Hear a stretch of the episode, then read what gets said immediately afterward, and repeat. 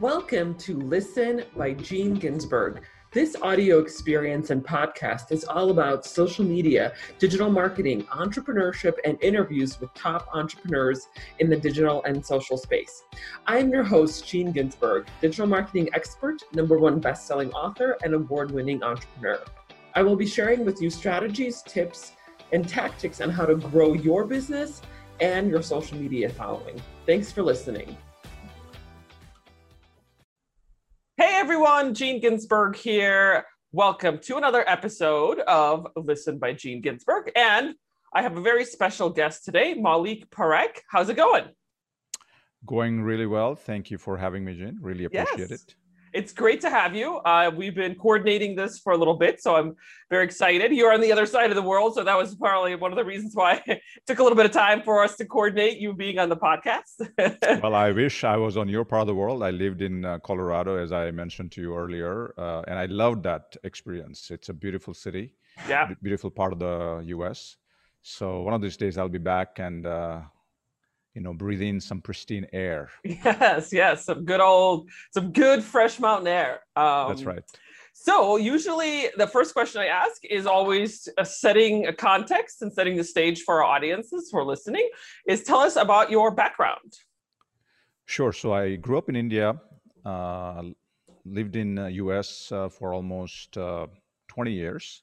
I did my master's in computer science at least the coursework and then I worked for a company called Up with People. That's why I actually came to Colorado for the first time. And then I went back and got my MBA from Thunderbird, which is a business school out of Arizona. Uh, after that, I joined uh, Dish Network, one of the largest satellite TV companies in the US. And they actually introduced me to the Philippines. I set up their first international customer care operations here in the country and I fell in love with this part of the world as well. And eventually, in 2006, I moved here um, and ran some large operations. Uh, my last job here was uh, being the CEO of one of the largest uh, business process outsourcing company with uh, some 22,000 employees around the world. I left the job a year ago and uh, was planning to actually go around the world, travel, take a sabbatical with the family Instead, I got stuck at home like everybody else yeah. and ended up writing my book, which uh, went uh, live November last year. Excellent. So that's a good segue. Is tell us about your book. Yeah, it's uh, it's called uh, "Future Proof Your Career and Company," and it's about how to flourish in an era of uh, artificial intelligence, digital natives, and the gig economy. And what it covers is that uh, while we are all focused on COVID-19 situation, uh, many of us have taken eyes off of what's happening on the horizon. You know, some of the underlying trends uh, and uh, some of the forces that are gaining momentum, gaining strength. You know, one of the recent studies done by McKinsey mentioned that up to 375 million jobs are at risk because of AI and automation over the next 10 years. Uh, by 2030, two thirds of our global workforce will be made up of uh, digital natives, uh, millennials, and Gen Zers. And the gig economy is growing rapidly. By 2027, there is um, a survey done that uh, they're expecting some 50% uh, of the US workforce will be involved in freelancing. And we are not talking about people who are driving for Uber or delivering pizza at home uh, we are talking about highly skilled professionals who are turning to the freelancing lifestyle, so to speak. Mm-hmm. So I actually love this topic because I I'm a futurist. I look uh, I always love talking about what's coming up around the corner. I love technology, and so what what's the big picture, right? So uh, lots of AI coming up on the mark. I mean, just in the marketplace. You know, maybe not directly to consumers yet, but something yes. that is going to be happening very much in the near future. So, where do you think that jobs will be um, in the next five to 10 years? Sure. So, you know, I write extensively about that in the book. Uh, one mm-hmm. of the mm-hmm. first topic that I tackle and a question that I get asked all the time is, uh, will AI take my job? And uh, if your uh, job or any of the tasks that you do within your job belongs to one of the three categories, then you are at risk of potentially losing your job. Number one, if you're doing something that is boring, predictable, and repetitive, then I can assure you over the next 10 years, uh, you will see the impact of AI in your life.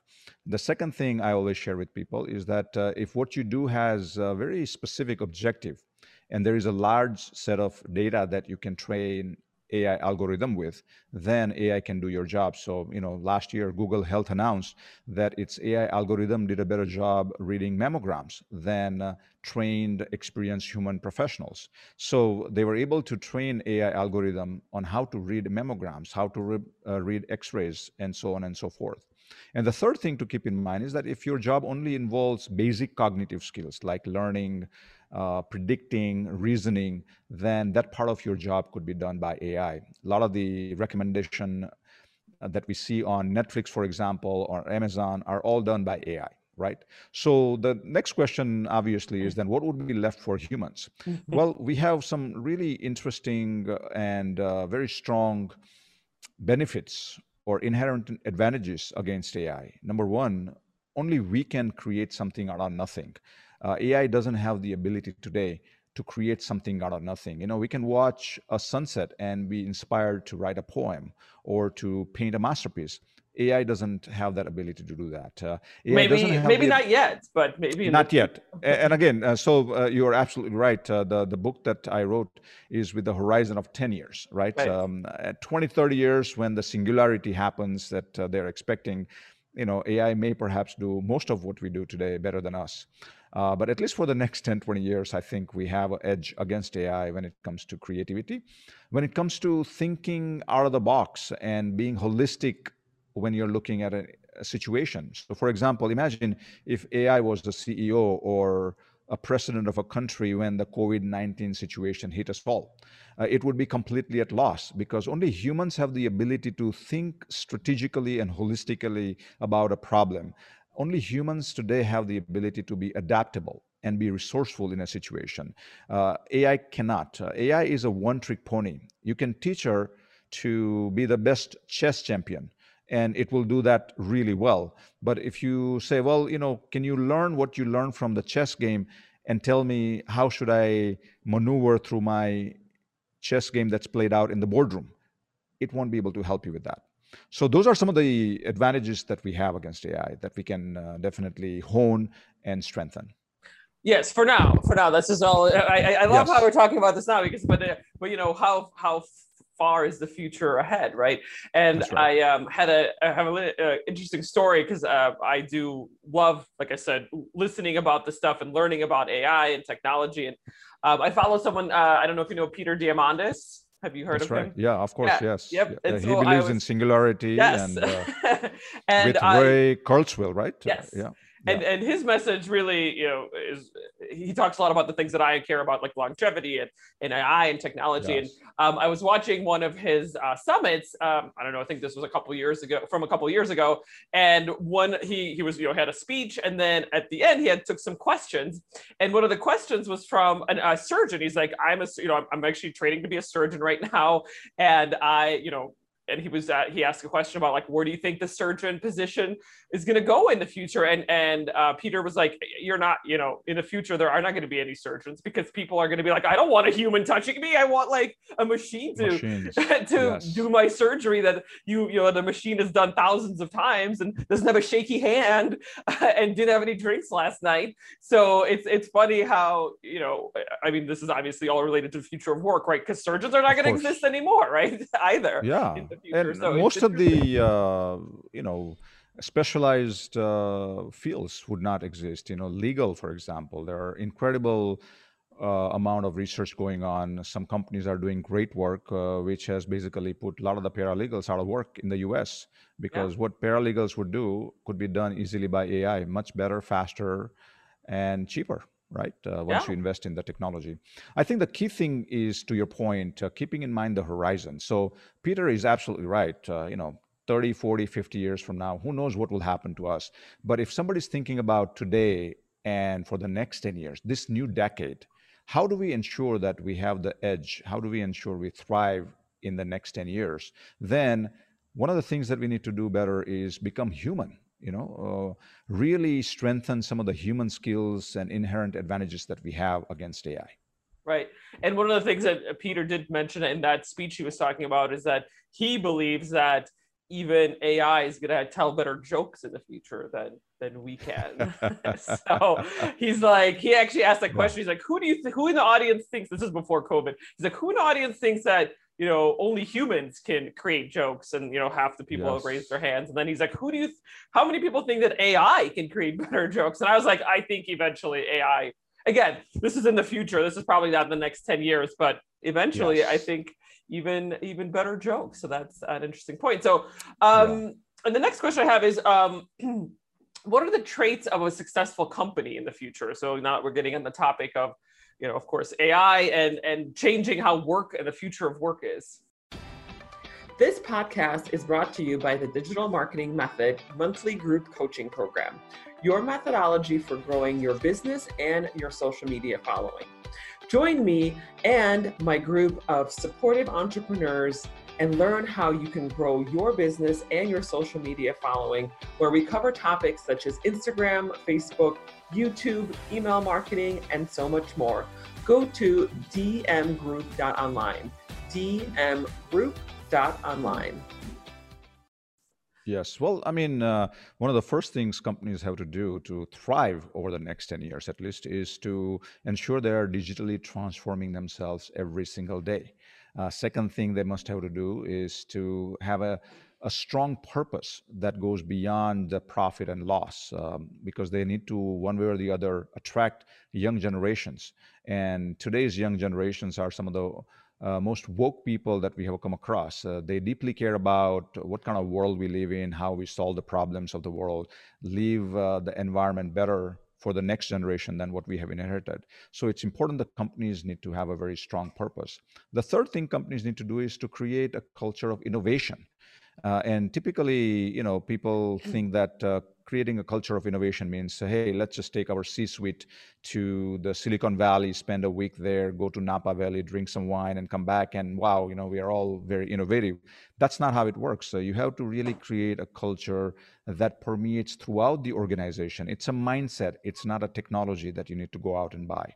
Yeah. Uh, the fourth thing you have to do is to ensure that you create a culture of lifelong learning. You know, days uh, those days are gone when uh, you know the last thing you look at the resume is okay where, where did your degree come from? And then we stop learning and uh, educating ourselves. Now we live in a world where all of us uh, starting with the ceos down to the janitors will all have to keep learning uh, how the world is changing because um, according to a recent survey um, the half life of a skill has now gone down to five years. So within five years, uh, half of the skills that you know today would be irrelevant. So how do you ensure that you will be relevant in the next five years? And the, the fifth thing I write about in the book is that you have to create a culture of fun, adventure, and excitement for your employees because the life would be very tough. Life would be extremely stressful in the business for the next 10 years. So how do you ensure that you retain your employees? Uh, it's up to the leaders to ensure that create an ex- uh, energy and um, create a culture of expedition. So 20 years from now, when the employees look back and say, my God, you know, working for that company was the best part of my life. That was the li- journey of a lifetime, not a biggest nightmare that kept happening every single week. Right, right, absolutely. So I, I, I, love to read your book. I have not read it yet, but I definitely am going to put it on the list because um, of course i love talking about this stuff. But um, earlier you mentioned of course you know you took some time you were going to take some time off and travel the world but you got stuck at home like everyone else um, right? And then you wrote a book. But during covid and then what do you you know what has been the change? Like if since COVID began. Of course, we had a certain plan a year ago or a little bit over yeah. a year ago, but then uh, in the industry, how has industry or future of work even maybe changed? I mean, I think it accelerated the future of work COVID did, but what are your thoughts yes. on that?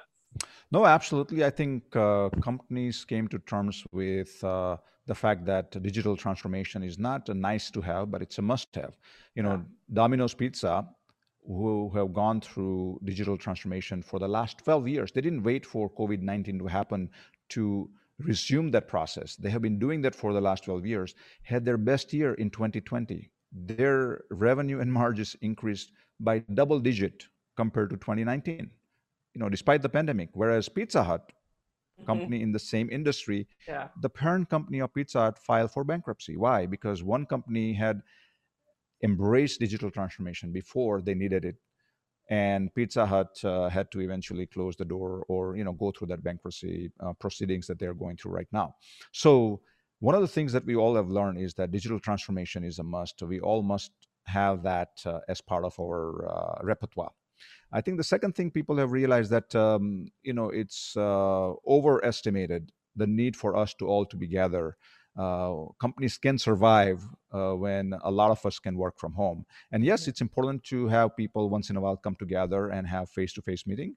But we live in a day and an age where um, companies actually don't need to have massive investments in physical spaces. Uh, they can create an environment where their employees can have their cake and eat it too. Because at the end of the day, if they don't do it, then your employees have a potential and have a chance to become a freelancer. Mm-hmm. And what does freelancer do? You know, they can work from anywhere. Uh, they can decide to do anything they want. Uh, they, they can decide to wear anything they want to wear while they're working. And that, that's a competition that um, companies have to keep in mind. Of course, yeah. So you mentioned, of course, digital transformation as part of what's been going on in the last year. I mean, it's been going on for a while, but it's definitely accelerated in the last year. But why do you think that most companies fail at digital transformation, and how do you avoid that? Well, um, you know, there was a study done that uh, 84% of the companies who took on digital transformation over the last 20 years uh, failed to achieve the sustainable results. And the number one reason um, the companies fail is because they equate buying technology to transforming themselves. Uh, that's not the case. Uh, digital transformation is actually not going out and buying the latest and the greatest technology everybody's talking about at a convention that you attended. It's about uh, deciding what your ultimate goal is. And there are three key goals for any digital transformation.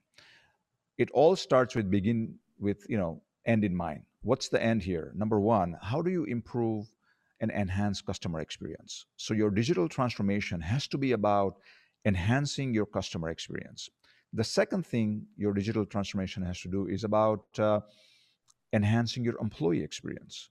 And the third thing the digital transformation has to do is to answer this question Do we need to revamp our business model or not, given everything that's happening around us? So, if you start with this end in mind, you will have the right strategy strategy in place. And then uh, the four things that you need to do to ensure the digital transformation is done right is uh, ensure that ceo is the one driving it. It's not cio's job to drive digital transformation because it's about strategy.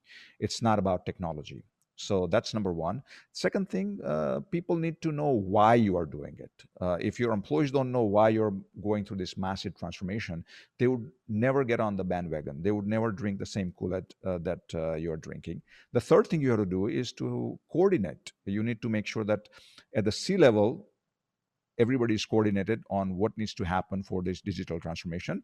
And at the rank and file level, you need to have a project team that's driving this one step at a time. It's just uh, it's like the M- MPV model that uh, startup uh, follow, right? Uh, the minimum viable product. Mm-hmm. How do you ensure that you are taking one bite at a time instead of chewing more than uh, you know or taking on more than you can chew?